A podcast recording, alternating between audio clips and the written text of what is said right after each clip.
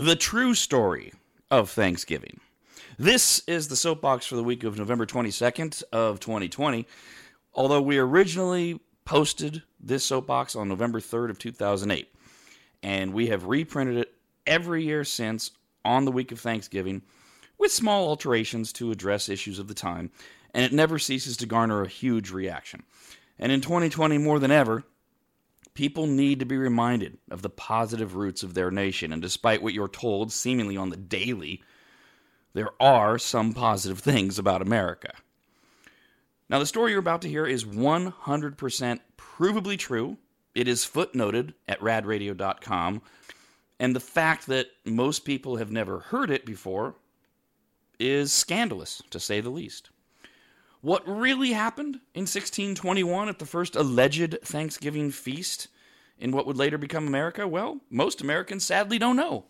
And if they even have an answer, it usually involves a false narrative of Native Americans feeding the starving pilgrims only to be thanked years later with genocide. While it is true that both pilgrims and Indians ate together, both sides contributed equal amounts of food over the three day original feast in 1621. And while it is true that war led to Europeans conquering what later became America, which was quite literally the way of life in the 17th century, the true story and message of that first Thanksgiving is entirely lost and essentially covered up by focusing on what we're all supposed to view as America's racist founding. The real events of the original Thanksgiving are known and have been known since they happened in 1621 and the previous the, the following 3 years thanks to a man named William Bradford who most people did learn about wrongly and have long since forgotten.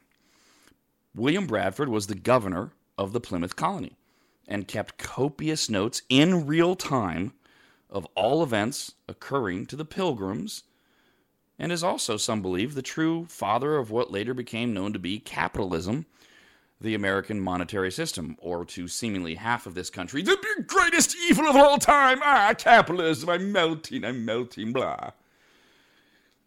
William Bradford's words have never been disputed. He wrote every day for more than 30 years. There was nothing else to do in the 17th century, mind you. And he did this as the pilgrims were assimilating into the colonies. Multiple sources have confirmed more than most of his observations through simultaneous yet separate writings, irrefutably proving Bradford's perception of events which were happening right before his very own eyes. Sadly, this is unimportant to history revisionists. To them, and most of them are teaching your children, it's more important to twist the facts or just make them up entirely so that people in America are taught to hate themselves and their country, so that they will go through life atoning for what in some cases are non existent mistakes of our horrific past. Look, we've had and continue to have plenty of missteps on our way to forming a more perfect union. We don't need to fabricate stories of bigotry that never happened. God. The true story of Thanksgiving is actually one of the most inspiring tales of entrepreneurship and the human work ethic ever written or told. The true story of Thanksgiving highlights one of life's eternal truths. Each of us has the ability to rise above challenges seemingly greater than our skills and not just survive, but thrive if we desire to do so. The true story of Thanksgiving is about choosing to win and refusing to lose which in the 17th century meant choosing to live and refusing to die. The true story of Thanksgiving is not only not shameful, but it is one of the building blocks upon which the greatest nation in Earth's history was built. And for those of you who are mistaught snowflakes who are somehow still listening to me, that nation is still the United States of America. In his writings, The History of Plymouth Plantation, the governor of the colony, William Bradford, reported that the colonists went hungry for years because they refused to work in the fields. They preferred instead to steal. He says the colony was riddled with corruption and with confusion and discontent. The crops were small, because, quote, much was stolen both by night and day before it became scarce eatable, end quote.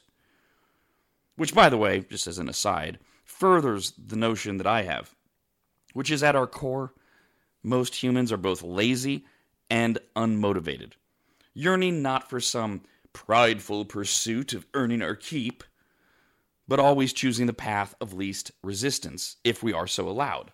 People will always choose what's easiest if they're allowed to. If you give someone what they perceive to be free food and or shelter in perpetuity, they'll happily accept it. It's in their nature to do as little as possible. We're a species of beggars. God. In the famed and fabled harvest feasts of 1621 and also 1622, we are told that we must believe that the Indians showed up and fed the settlers out of generosity, which is absolutely false. The colonists had produced their own food. Very little, but they had produced their own. The prevailing condition during those years was famine and death. Read up on it. The first Thanksgiving was not so much a celebration as it was more so the last meal of condemned men, and they knew it. But in subsequent years, something changed. The harvest of 1623 was different. In fact, in 1624, so much food was produced that the colonists were able to begin exporting corn. That means sending it out. For those of you that went to public school, export, you send it away. So what happened? Well, after the poor harvest of 1622, Bradford wrote, quote, they began to think how they might raise as much corn as they could and obtain a better crop. End quote. They began to question their form of economic organization. So, as has happened countless times throughout history, desperate, starving men deemed that good enough was no longer good enough. Originally, and prior to 1623, the Pilgrims had operated under the it takes a village system Ugh. And required that all profits and benefits were to be placed in the common stock of the colony, and that all such persons as are of the colony are to have their meat, drink, apparel, and all provisions out of the common stock. In other words, everything that everyone made, grew, harvested, invented, or found was placed in one big pile for the entire community to share a person was to put into the common stock everything he had and take out only what he needed. In other words, it didn't matter if a colonist had ever contributed a damn thing to the bounty. He or she was still entitled to his or her share of the food, drink, and clothing. And by the way, that share was determined solely by individual greed and desire and based in no way on them having earned any of it or having contributed anything to it. Each person helped themselves to as much of whatever they desired. This from each, according to his ability, to each, according to his need, is one of the earliest forms of socialism that we know. And it's exactly why the pilgrims were starving in 1621 and 1622. Bradford wrote that Young men that were most able and fit for labor and service complained, rightfully so, about being forced to spend their time and strength to work for other men's wives and children. So the young and the strong refused to work, and the total amount of food produced was never adequate. That's why there was famine in 1621 and 22. So to rectify this situation, in 1623, William Bradford abolished what was not known at the time to be called socialism. No longer would there be a community pool of rations. No longer would few work so that all could have. He surveyed the land they held, and he gave each household a parcel of land, and told them they could keep whatever they produced, or they could trade it away as they saw fit. In other words, every family, every man, was required to produce his or her own food, shelter, and clothing. It was left to each private landowner to decide whether or not they wanted to produce only enough for those who lived on their property, or whether or not they wanted to produce excess and then sell or trade that excess to people less willing to work or take risk. In other words, he replaced socialism with a free market. Guess what? End of famine. They had more food than they could use in the years that followed. So this year, as you enjoy your Thanksgiving feast, and I hope to God you're doing it with your family and your friends, and I really hope you traveled somewhere, and that you're not giving in to the intimidation and fear mongering of people that are trying to scare you into your own home alone.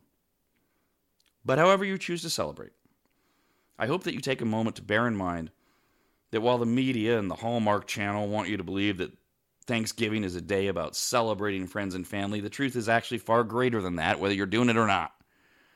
Thanksgiving is yet another day to celebrate the greatest nation on earth and its stunningly noble beginnings. So enjoy the bounty that you have worked so hard to achieve. And if you somehow find yourself wanting for more this Thanksgiving, take a page from the Pilgrims.